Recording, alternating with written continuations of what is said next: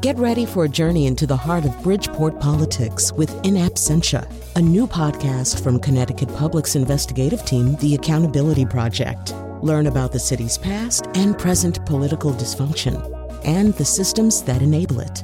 Tune in wherever you get your podcasts. Funding provided by Francisco L. Borges and the Melville Charitable Trust.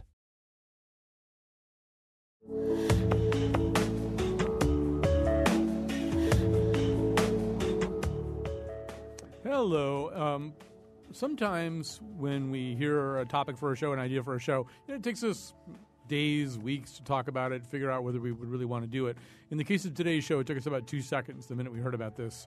Uh, we wanted to do this show. The Connecticut Department of Mental Health and Addiction Services is sponsoring the kickoff uh, tonight of the Connecticut Hearing Voices Network.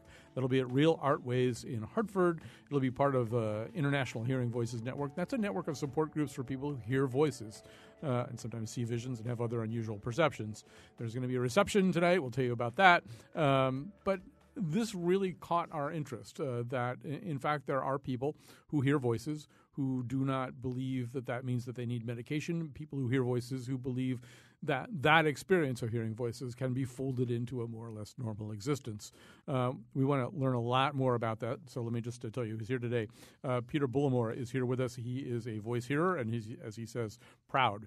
Uh, he owns a, tra- a, training consultant agency, Asylum Associates, and is a founding uh, member of the Paranoia Network in England. Um, Lisa Forestell is a counselor at Western Mass Learning Recovery Community. Dr. Raveen Mahendru is a psychiatrist at the Institute of Living uh, at Hartford Hospital and assistant medical director of adult services. Later on in the show, um, because you know a big part of this uh, uh, one of the places this comes up a lot, obviously, is in religious experience. So uh, later on in the show, Janet Ruffing, who's a sister of mercy and a professor in the practice of spirituality and ministerial leadership at Yale Divinity School, uh, will be joining us from the studios down at Yale. But first of all, uh, we want to kind of just lay out the groundwork uh, of what we're what, what it is that we're talking about here. So, um, Peter Bullimore, I'll start with you. What does it mean to say you hear voices?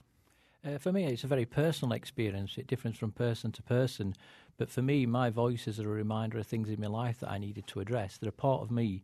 Uh, they're emotions that became suppressed when I was a young child through childhood sexual abuse and neglect that became overwhelming. So quite often when they talk about negative things, it's very difficult to hear. But often we were doing is they were talking about areas of my life that I needed to deal with. Unless I dealt with them, uh, I couldn't recover, and all medication did was suppress those emotions. So my recovery was uh, disabled by about ten years. So I, just want to sort of um, pin this down a, a, little bit more. So, for example, do you hear voices every day? 24 hours a day, seven days a week, yes. All right. And, and so, and they are speaking words, right? They are saying discernible words and sentences. Yes. So, and, and what are the kinds of words that they say? I mean, are they just, is it a kind of a running commentary on, uh, on what your daily life is, or is it is it very separate from what's going on? In, in it's, it's, really variable. Uh, initially, did talk about the, the abuse I suffered. Mm-hmm. Uh, my abuse finished when I was 13 years of age, and my primary abusers were female. So my body was responding to abuse. So they would say it was my fault. They'd call me a sex case, a paedophile. Uh, that's how they made me feel. Mm-hmm. Um, but I looked at it later in life with the help of the Hearing Voices movement. That actually they're metaphors. They're talking about areas of my life that I haven't dealt with. Um, we talk about voices being messengers that bring awful messages, but we say at times, don't shoot the messenger. They've got something important to say. Uh, currently, the main voice will often call me a murderer. Um, that's about guilt about the death of my mother and my son that I haven't dealt with.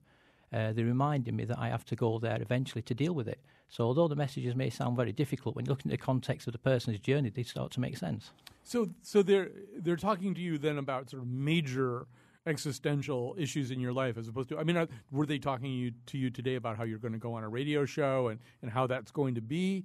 Uh, or is it more these other kinds of sort of historic and, and massive issues in your life? Well to be honest with you i've not listened to them today because uh, you know I'm, I'm, coming onto this radio show and what they've got to say is currently important. You know your listeners and yourself is more important. So i push them to the background so i can focus on what i need to be able to do. And you can do that. You actually have sort of a, a, the equivalent of a volume control Yes. Yeah. Uh, and how, how long did it take you to develop that? Um, I started to do that when I, when I got out of services and people asked me about my narrative rather than just telling me I was mentally ill and I got schizophrenia. Uh, nobody talked about the voices, and I changed the relationship with them. You know, we have to remember it, take, make, it takes two people to maintain a conflict. Sometimes you've got to listen to the other person's point of view. Now, when you say it takes two places, people to maintain a conflict, ultimately this is you, right? I mean, the, the, the voices are you. They're not some extraneous source. I don't believe so. And I, I think there are areas in my life that I hadn't dealt with, and uh, the voices reminded me of that. And by just arguing against them and fighting all the time wasn't going anywhere. I had to look to the real meaning of the voices and reform the relationship with them. When I, you when you say voices, too, is it? Um, I'm trying to just imagine the auditory experience of this. So, is it um, uh, voices that seem assignable to specific personalities? Is it just a cacophony of voices, each one kind of different from the other? Or? It's different for me. I, I hear three externally through my right ear, and now they're the, they were the people that abused me as a child. I hear the voice of my dead mother, who's been dead for quite a long time now, and she makes very accurate, accurate predictions within my life. Uh, and I hear another voice, which I think is my creative side that got crushed through childhood experiences, and that voice was very helpful. He helped me write a children's book. But when the book got published, the voice disappeared. Hmm. Um, uh, the, our, our, other authors have had that experience too. I think Philip K. Dick uh, among them, who heard a specific female voice for a lot. Of, I think starting in his teenage years and going into his writing career, Philip K. Dick, who probably is the most per words written movie adapted author in the history of at least the English language, anyway. But he he uh, some of his creativity. And you hear this over and over again, whether it's him or Robert Schumann, who was having a considerably less uh, pleasant experience that, that for creative people often they do hear voices. Yeah, I think so. And uh, I couldn't have wrote the book without the voice. Um, Lisa, I want to uh, hear about you. Is uh, everything that Peter describing very familiar to you, or are you having um, a very specifically different experience? Um, my my experience is quite different. Um, although the commonality with, with Peter is what really hearing voices is so important to me. Um, I've had the same three voices as for as long as I can remember, um, and I consider them my companions. Uh, they're very individual voices. They uh, are participatory, I guess is the best term for it. And um, two of them stayed young, uh, and one grew up with me. The the two young ones are very playful, and they keep me in touch with my playfulness. And uh, the one that grew up with me is my consult. He he um, advises me and uh, keeps me straight. I think. Um, hearing voices was one of the first ways that I realized that I'm actually in the ma- majority of people who hear voices and don't feel as though they need um, psychiatric support around it. So um, my voices and I had a pact very young when we started getting negative messages from other um, people that, that our experience was not appreciated, um, we made a pact to not talk about it.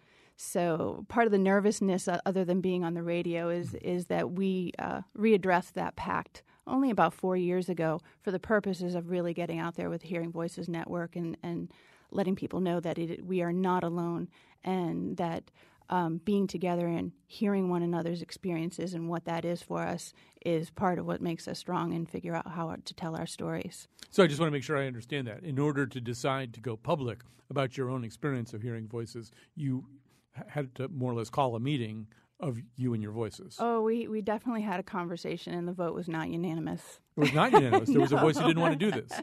Um, the girls did not want to do this. Yeah. No. So you're more than just a tiebreaker, then, it sounds like. It's an ongoing conversation. Yeah. Yeah. Yeah. But And- yeah, it's I get the final vote. And and so your your experience, the experience that you're describing, is I think less. It sounds to me anyway less harrowing in some ways than Peter's early experiences with people calling him murderer and, and things like that. Uh, and I guess uh, those experiences aren't entirely over, at least in that way, uh, all the time. But this isn't. That's not what's happening to you. You're you, you're you're describing a more companionable relationship. Yeah. I mean, we've definitely had arguments and all, but um, no, I haven't had voices that that would um, that I've never ever felt like I needed help with. Um, we've had fallings outs and you know different squabbles and such. Um, but they've always been with me, so I've never been particularly startled by what they've had to say, or or felt as though um, I couldn't go about my daily activities. It, it never has really gotten in the way. Which is not to say it hasn't been a very different experience than people that don't identify as voice hearers. And, and are you, you know, Peter sort of talks a little bit about the genesis of this, you know, uh, how this seems to stem or have something to do, uh, stem from or have something to do with abuse in his childhood. Um, is that the case for you? Do you understand anyway, or, or think you understand where this comes from or why you're having this experience? Yeah, I think maybe I alluded to that just in the introduction of what what um, my voices and I are. You know, we're companions, um, and I could probably explain that in a couple different frameworks. Um, the the a medical framework doesn't work for, at all for me at all.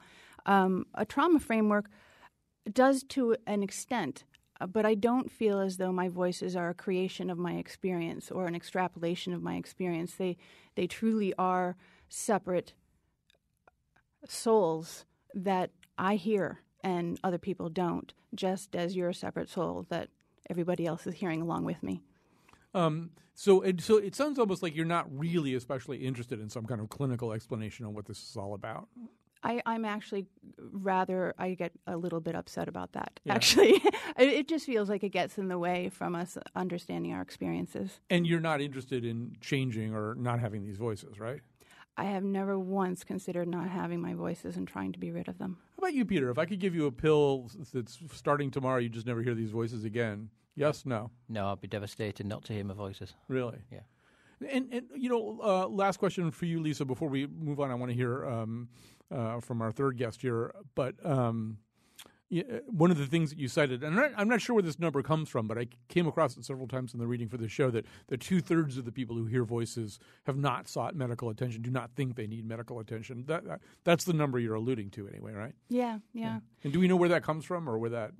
Actually, it came from a talk show like this one. well, then it has um, to be true. It's and, and then actually, a lot of research that. Yeah was compelled by that. Um, but it was a talk show, um, Donahue or Oprah esque, mm-hmm. um, where there was a call in center afterwards and a request from a psychiatrist and, and his partner patient trying to figure out what voice hearing was to have a bunch of people call in and, and identify themselves um, as voice hearers.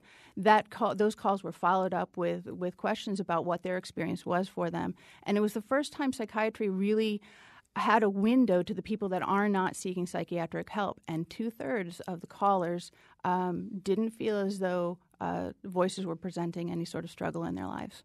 So, uh, Mahendru, a lot of clinicians who might be sitting in the chair that you're sitting in right now might see this I mean, there are a lot of different ways to see this, obviously. But I mean, if you're going to look, just look at the DSM 5, a person's having auditory hallucinations, uh, if you're going to just diagnose that way, boom, you're, you're automatically into a certain area, right? Well, let, let me go back a little uh, before I answer that question. Yeah. So, firstly, we are agreeing this is a hallucination. Mm. So, if this is a hallucination, one symptom does not make a diagnosis. That, they, they may not be. Do you? Let me just. Uh, right, I don't mean right. to. Do you agree it's a hallucination? Is that a word that you would use? No, I wouldn't. I'd call it. I actually hear voice. It's not an hallucination. It's real to me, and I think to say it's an hallucination actually dismisses the person's belief system. Right. How about you? Hallucination? Uh, absolutely not. Okay. okay. Just, just making but, sure we don't agree. All right. yes. Yes. But but but let me also but let me also define what I mean by hallucination. It is the perception of a percept as if it were real. Mm. I am not denying that you are hearing the voices and you are hearing them as real voices. That's my definition of a hallucination. That means that I don't appreciate whose voice it is. I don't appreciate the sound and the voice either, but I do appreciate that you're experiencing them. That would be the definition of a hallucination. Uh, going back to what I was saying, which is that um, one symptom won't make a diagnosis, number one. Number two, over the course of decades in psychiatry, this is this is well known that, that a symptom will not diagnose anything. It has to be a conglomeration of symptoms occurring together. Um, to Lisa's point, um, my uh, reading of this literature indicates about 15% of the population reports having auditory hallucinations or auditory verbal uh, perceptions without actually having a psychiatric illness. Mm-hmm. Um, the psychiatric literature is actually becoming more cognizant of that, and there's a lot of research going in because of the difference in the types of phenomena that you would see as would be associated with schizophrenia versus with no schizophrenia being evident. So, what I'm also trying to imply there is that a person is hearing voices need not have schizophrenia mm-hmm. or another psychiatric illness. We are talking independent of an illness. Um, and now the research that's being done is taking into account those uh, individuals who are having those kinds of phenomena and studying that both with different types of um, cognitive and uh, biological uh, testing. Um, by the way, if people want to ask questions about this or make comments, 860-275-7266. This is our subject the whole way. So 860-275-7266. On the other hand, don't take that as a reason to wait too long. Um, so I like what you're saying, and uh, you could be my psychiatrist, uh, and I'd be quite happy. But you know, I'm just Thank wondering. Um, but I am going to ask you now to speak perhaps irresponsibly for the broader uh, profession. Um, you know, if I walk in to an emergency room or a clinic or even you know a, a, pretty good psychiatric facility and i say i'm hearing voices Correct. what are the chances i'm going to get a dr naveen mahendru who's going to sort of see that the way that you just explained it and what are the chances i'm going to be diagnosed as psychotic or schizophrenic or blah blah blah blah blah you know all right so that's an interesting question um, so if you were to walk into to just to show you some statistics, on a given day in our ERs, less than less than five percent of patients are actually admitted. They are evaluated and discharged from the ER itself. Some with a diagnosis, some with a pre-existing diagnosis, and some with well, there's probably no problem here. You need to go and do X, Y, and Z. Um, with regard to um, what would be the norm? The norm would again come to that that the issue would be how it that symptom or symptom uh, syndrome is actually influencing the functioning of the person. If there is a gross impairment in reality testing, if there is a gross impairment in ability to look after oneself, that's the point at which we would suggest intervention. Now, even there there's a there's a dichotomy. You can suggest intervention the person may not accept it and you may actually have to let them say go. Then there is another aspect which would be that the gross impairment is so severe that they are inadvertently posing a threat to their, their own safety without because of reality testing issues. At that point you may want to actually involuntarily hospitalize that. Now that would probably comprise less than 1% of uh, the admissions. Oh, I want to ask uh, the, the, the hearers um, how, how your experience has been with you're both in kind of a post psychiatric model now, right? It's kind of you've just you've worked out your own way of dealing with this, and, and you've worked out your own understanding of this. But Peter, I'm assuming uh, that that was a long journey, and that you did in, interact with the clinical establishment. I'm assuming in in England rather than here. How does it work? I mean, if you say you hear voices, what happens? Well, I guess just to pick on a couple of points that were said before, if 15% of the population hear voices, that's more common than asthma. Mm. 10% of the population have asthma. And um, when you use the word uh, syndrome, um, if you look at the re- recent work of Read and Argyle, it shows that 90 to 92% of people receiving psychiatric care have had a traumatic life experience. That can be very variable. So why don't we talk about reactions? Mm. rather than pathologising human behaviour. And for me, it, the problem was I spent 10 years in services from what happened in childhood, dealing with it, owning a million pound business, going into services. During a 10 year stay, no one, not one person ever asked me about my life. Mm. The most important question you've got to ask someone is, How have you got here? Mm. That is not bus, taxi, or ambulance. What has happened in your life to bring you to services? Because if we don't ask that question, we go straight to diagnosis. And in our psychiatric care today, the average time it takes someone to disclose, if not asked, is 16 years. That's a long time out of someone's life. So we need to be asking about the person's journey, understand the narrative, understand the context of the voices. So for me, I lost 10 years of my life that could have been evaluated and worked through a lot, a lot earlier. I want to make sure I'm idiomatically on point here. So when you say services, um, uh, that's uh, is that you're saying in treatment. In is Yes. that what it, that's what that Yeah, means? Okay, yeah, what's yeah. what, what we would call in treatment. So Lisa, I would just also want to say I, I'm just also sort of wondering. I mean, here I, idiom, no, not idiom, just experientially, if you listen to people, the way people talk about things like this. Um, I'm not talking about the clinical establishment. I'm just talking about people. Um, usually, somebody who's hearing voices uh, if you say tell people you're hearing voices, it's a lot of people just immediately their minds go to the idea. Well, she's crazy, right? That's what crazy people hear voices, right? Absolutely. I mean, uh, the news outlets and media are really, really reinforcing um, the one flew over the cuckoo's nest kind of uh, idea of what it is to, I don't know, live our lives out loud, um, and that's that's really concerning. Uh, definitely one of the reasons, well, the main reason why I chose not to talk about my voice hearing. Um, but then, if, if you can actually have a conversation around it, um, and people realize that, you know, in many points of their lives, they could identify as voice hearers, that they too have had some experience that would would uh, would that wouldn't have been heard by the person sitting next to them. Um, it makes it a much more approachable thing. So half half the battle is being able to talk about it from a human place, um, rather than putting assumptions on what the experience can be for people. How does it affect close interpersonal relationships? I mean, I have enough trouble maintaining my close interpersonal relationship with neither one of us hearing voices besides each other's voices. I would imagine this is a challenge, you know? I mean, i whether it's a friendship or a romantic relationship or a marriage or whatever, you're you're hearing something the other person's not hearing. You're having an experience. If you're both sitting on the sofa, you're having different experiences. I I guess you could sort of say mm-hmm. that about all people, but mm-hmm. you're having a specifically different experience. Yeah, I think I think when when I was choosing not to tell anybody about my voices, it was much more difficult than it is now because I'm transparent about it. Somebody will just feel comfortable saying, "Did you just hear something that I didn't?" And I can say yes or no and mm-hmm. explain what it was for me. So being being out about it has been way more comfortable and less energy sucking. Yeah. May I add Yeah, go ahead. something to what Peter said? I- And I- I think the other question that we want to ask is not only what's been the context, it's also why now? Why is it coming to our attention at this point? What has happened that has brought somebody to our attention again? I think that answers a lot of the type of intervention would then that would then be recommended or suggested. Um, and we failed to ask that question quite a number of times.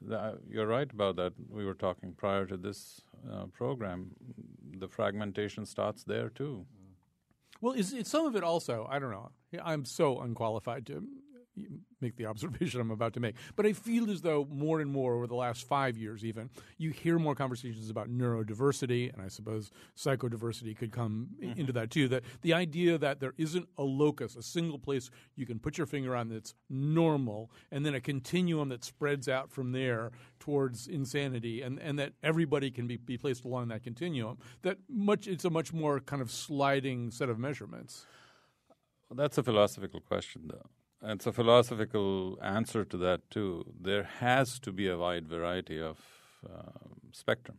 Um, even from a very reductionist point of view of genetics, uh, once we know the human genome issue and we know how genes are acting with each other, the, the possibility is large, and hence the variety should be large also. Hence, the spectrum of normalcy may be a little different than what we are used to.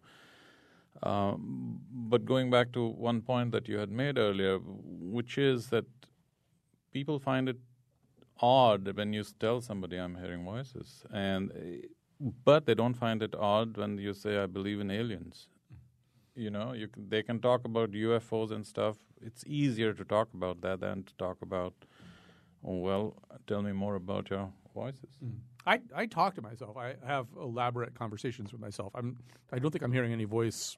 I'm just talking to myself. But I mean, people who come upon me do, doing this often have a reaction to that. I, to me, it's part of having been an only child, um, and there was often nobody else to talk to. But I, I anyway, I, I can. But I think everybody talks to themselves to a certain extent. To a certain degree, I yes. maybe get a little bit more. I Oh. mean, I'm, I'm like the Charlie Rose show or something. I'm, I'm- Okay. Anyway, um, but I'm not actually hearing a voice. Let me grab one call. Yeah. Then I want to take a break. I want to just uh, bring uh, Janet in for the religious part of this, and then we'll have a whole third segment. We can talk a little bit more about what we're talking about now. I could. This is like a four-hour show. I would Mm-hmm. like to have a lot more time to talk about this. But here's Mark in East Hampton. Hi, Mark. Hi, how you doing, Colin? Thanks Fine. for having me on. Um, just uh, I'll really try to quick tell my story. I know you got to go to break. Um, I've been hearing voices my whole life. like your guest, I had the pact that we didn't tell anybody. The sole proprietor of a business. I did was doing fine for many years. Got severely injured a few years ago, and while in the hospital on a lot of pain medicine, I kind of broke the pact. They had sent somebody from their psychiatry department to see me because I basically lost everything after the injury. Um, thought I was really depressed. Anyways, fast forward, had a lot of testing and stuff done, and now they're trying to tell me. Um, I know there was childhood trauma, but now they're trying to diagnose me as dissociative identity disorder. They're telling me it's going to be years of therapy before I can even think about going to work again. It's kind of ridiculous. They seem to have gone off the edge here. And I'm wondering what your guests think about all that. Well, I think Dr. Mahendru is not going to want to make a curbside diagnosis, but our other two guests might want to say something. So basically, just to, to recap quickly, you've been hearing voices pretty much all your life, or you know, for Oh, as yes. long- and and but then you had this uh, accident. The, you made perhaps the mistake of telling uh, somebody, some clinician or something, that you hear, heard voices, and suddenly you're on some uh, very different track uh, in terms of treatment. I don't know. Either one of you want to? Yeah, I think it's going back to what uh, what we were saying about why why now. I think it's an important question. Uh, we know dissociative identity disorder can be co- can, can be caused by a childhood trauma. When you had the uh, was it a road track accident or something you had? Um, Yeah, I it- was a owner of a owner operator of a truck, and I fell off it. I right. broke my back. I broke my back. I was paralyzed Right. for a while. But what it does, it raises those uh, disempowering moments that happen when you were a child. So quite often we're back in that moment, so it's very difficult to understand the situation. We have something called infantism. So basically, it's a child that cannot cannot cope. You're back to the age when the trauma started, and it's it's a classic case of the, the resurfing of the of the past disempowerment. And actually, you don't have to be years in therapy. It needs to be working with the inner child, and you can be out of there in a lot a lot quicker than what, what they say. Than it will be years. You know, one thing you might uh, one thing you might think about doing, Mark, is uh, tonight is uh, this uh, kickoff of the Connecticut Hearing Voices Network. These these networks, uh, both of our guests uh, here are, are part of these networks, but these networks exist in other places. I guess now there's going to be one here in Connecticut, the Connecticut Hearing Voices Network. If you could get over to Real Artways tonight, it looks like the the event is from 5:30 to 9 p.m. Peter and Lisa are both going to be part of that. Uh, and so, uh, at least you know you could sort of rub shoulders with uh, a lot of other people who are having the same experience. That might be worth doing. And, and Lisa, I assume, and I know this you don't, you don't live in Connecticut, but I assume this network stays around and it's there for people in Connecticut who are having that experience. Yeah, right? that's really what we're trying to support here is the development of the Connecticut network. Um, but we also meet over the phone and Skype and internet and really trying to encourage it all the way across the USA. And you can check out hearingvoicesusa.org for more about that. All right, I'm going to grab a, a quick break here. I do want to just uh, address the religious component of this, and then we got a ton of calls from Don and Betty and uh, Valentina. Uh, we will get to those too.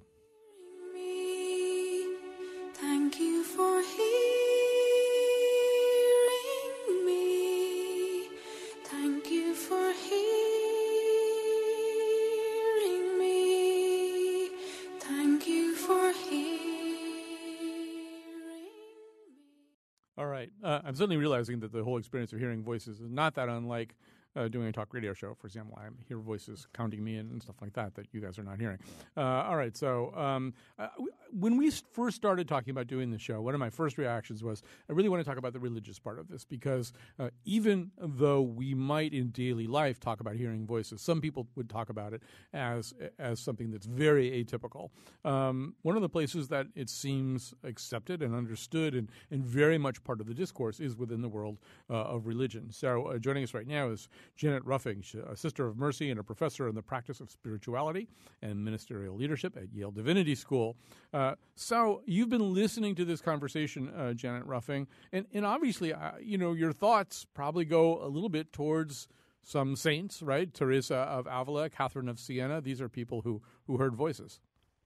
Uh, yes, uh, my thoughts do go there, but I uh, I'm fascinated by this topic because I actually did qualitative research years ago on contemporary people who uh, experienced what we called mystical locutions, uh, which are uh, mystical experiences, and they uh, people who have these experiences are mystified by them. They're afraid to talk about them because hearing voices has been so pathologized. And um, and the uh, effect of these voices that people hear are entirely positive. Um, so they're they're they're not dissociate like dissociative phenomenon, um, but it requires um, a belief that one is actually being in some kind of actual communication with God. And much to my surprise, in this very small sample that I had interviewed, uh, a full half of the participants had had some kinds of hearing of voices. You know, we talk about that, this also, I think, uh, pastorally, we talk Mhm. about it. I mean, uh, when uh, somebody's, often if we're talking to, say, a young person whose parent has died or something like that, we might say, you can talk to her, you know, you can, and, and Mhm. you, and she'll hear you, and, and you may. I mean, it is sort of part of our understanding, right? That not everybody that we talk to is located physically, corporeally here on Earth. Yes, and that there's a, a some kind of spirit existence beyond the present life. Um, so that's part of the frame of reference.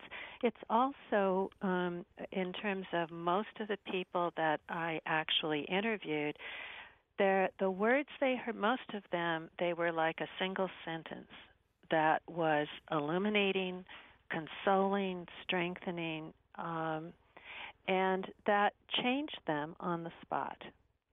Uh, and they remembered it and lived out of that experience. So, uh, so these auditory experiences are um, have the same kinds of effects that visions have for other people, where there are no words. Um, and they would never um, categorize them as hallucinatory because they uh, occurred rarely or once, you know, uh, and they were uh, convinced that, that there was a communication going on between themselves and God or someone from the spiritual world. So, in the mystical tradition, that's technically called a locution. And uh, both Teresa of Avila and John of the Cross had uh, extensive teachings about when these kinds of words um, happened, which ones came, how to distinguish those that came from God and the effects they had on you, if that was the case, and when they came from some part of yourself or from some other entity, or when this person was severely depressed and they were to be completely disregarded if that was the case. So even in the 16th century, they had psychiatric categories for this uh, in that time of, you know, at that time of history. Teresa of Avila felt very dependent on the words she heard because she had such limitations in terms of um, the books she had access to. And uh, when all the books were burned that had given her help spiritually, she was praying to God and said something like, "Now what am I going to do? Everything that's ever helped me is gone."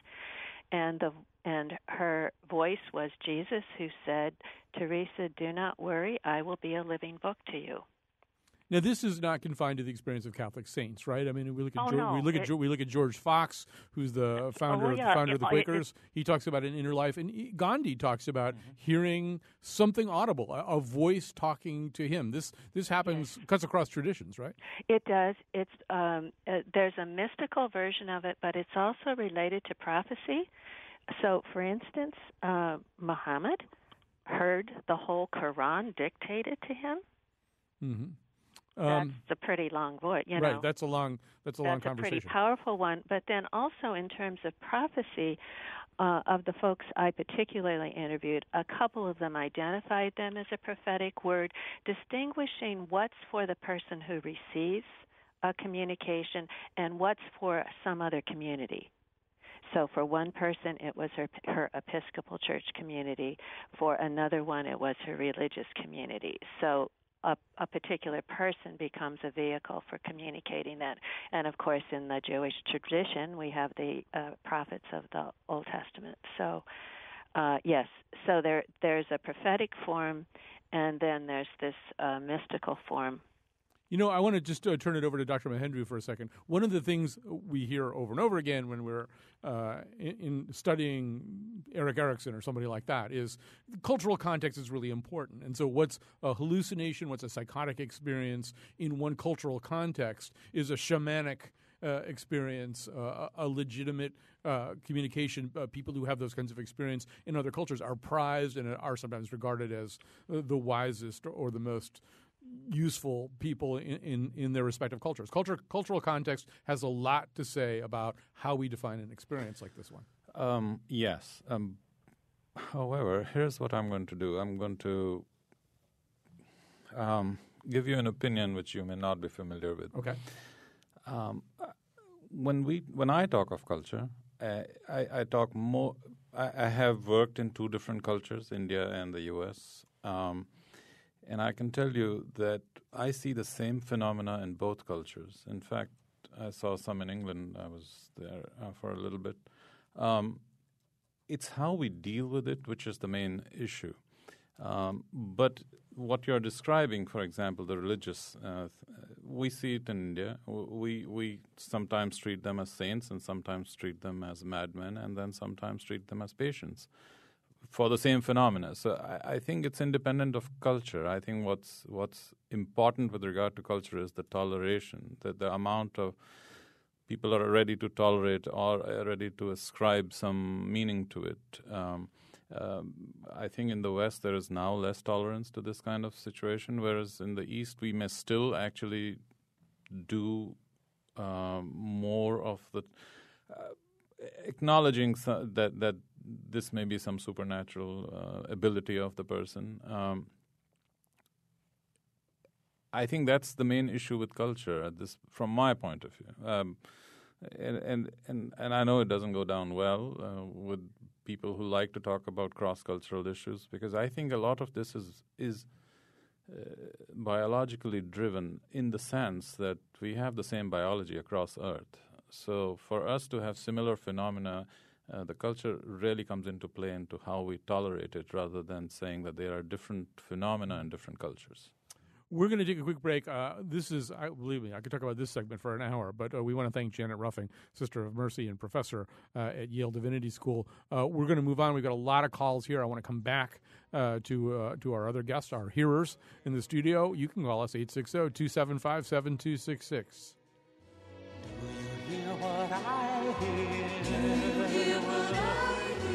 Ringing through the sky, shepherd boy. Do you hear what I hear? A song,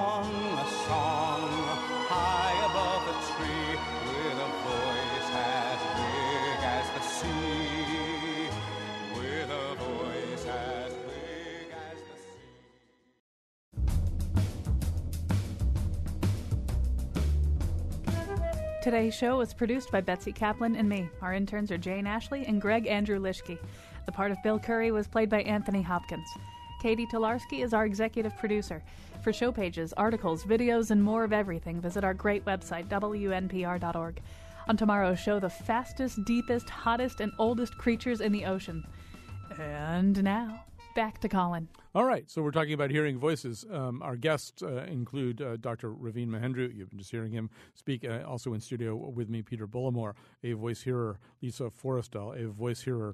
Um, they've both been involved with these uh, networks uh, of people who are voice hearers. So I want to ask a little bit more about what that's like. Peter Bullimore, when you get a group together, a group of people who hear voices, and one thing we've already established is that everybody's voice hearing experience is probably a little bit different from everybody else's. It's an individualized thing. But but what happens if 5, 10, 15 uh, people who are voice hearers sit down together and talk? What do they talk about?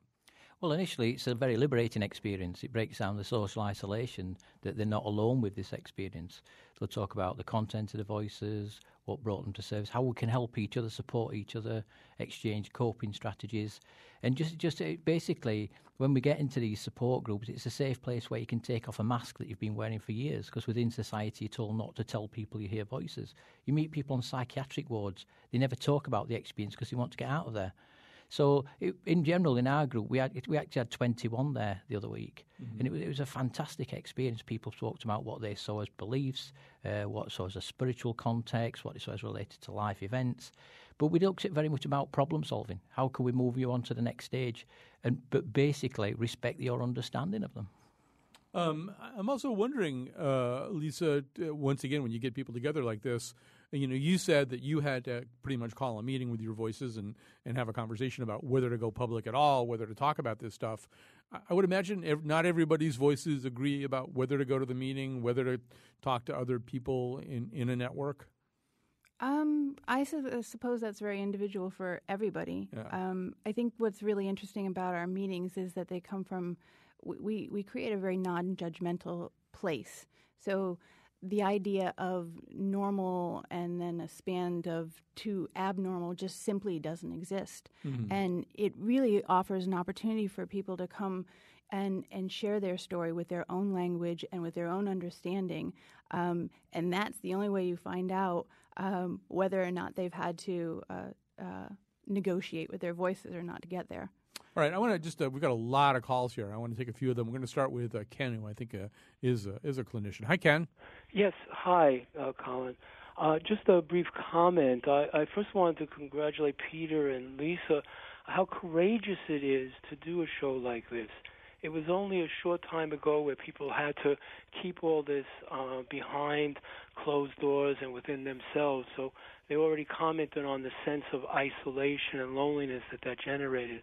I think what they're appealing to us as psychiatrists, as I'm one for the state, is to hear my experience, to not invalidate it immediately, so that also I not feel disempowered, to listen and truly hear their voice first.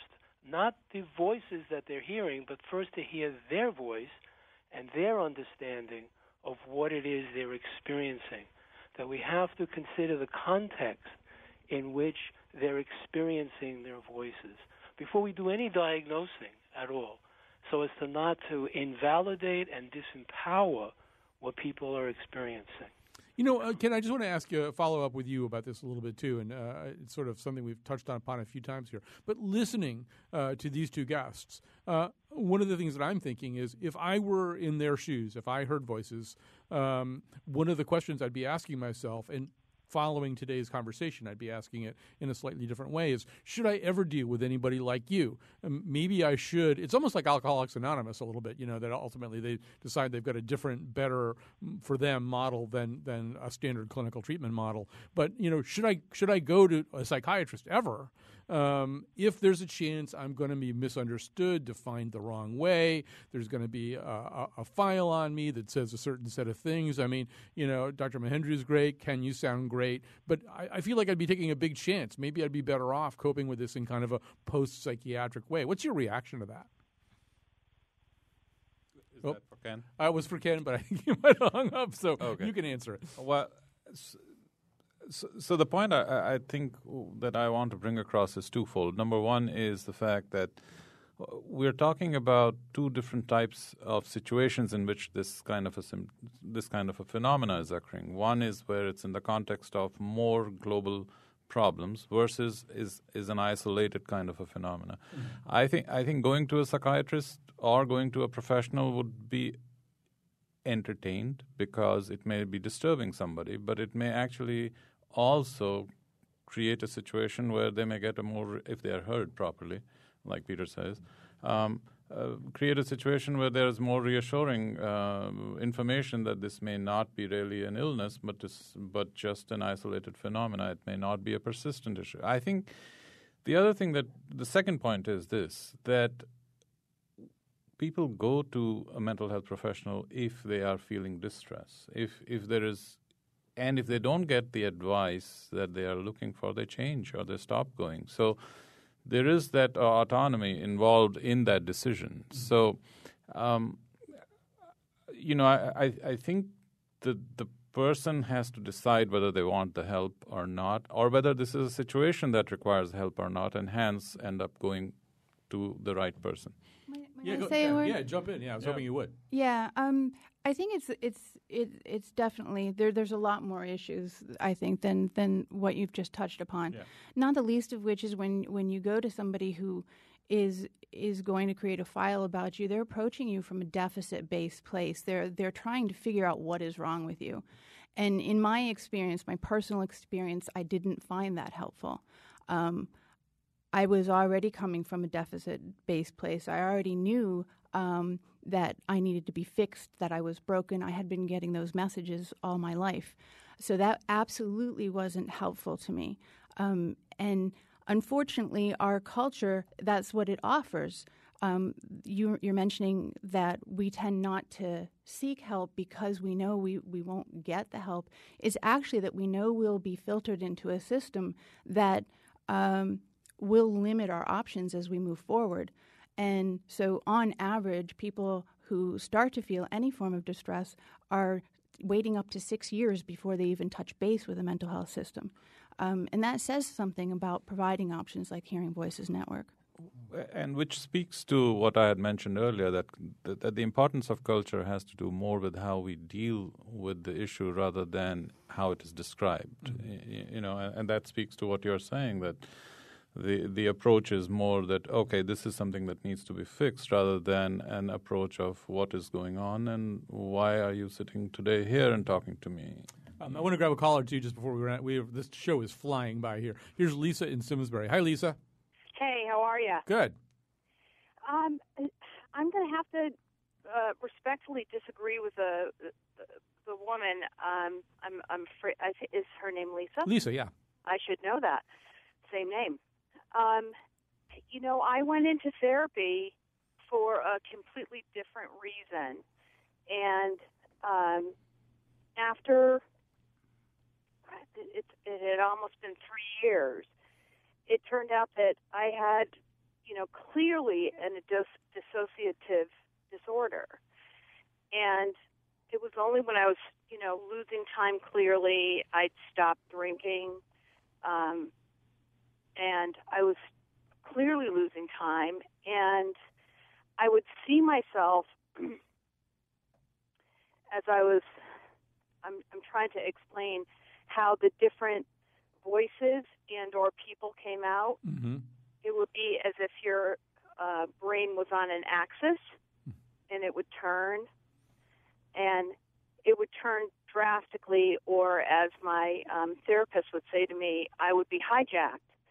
If something, if I was in a situation that I put myself in that I shouldn't have been in, then one of my people would come out and take care of that situation. You know, I, and I don't mean to cut you off, but we're like really almost out of time on the show. It, it, I think we're getting back to what Dr. Mahendru said in the first place. Like, what what brought you into the psychiatrist's office? What you what brought you into therapy? What brought you to the clinic? Um, and it sounds like uh, some other stuff brought you there. Whereas I, think what you're talking about, Lisa, in the studio, is if you're just hearing voices and that's pretty much it, or you know, that's kind of a different thing, right? Um, actually, I was speaking very much from my own personal experience, Yeah. so I, I don't at all want to step on Lisa's experience and her understanding of what was helpful to her.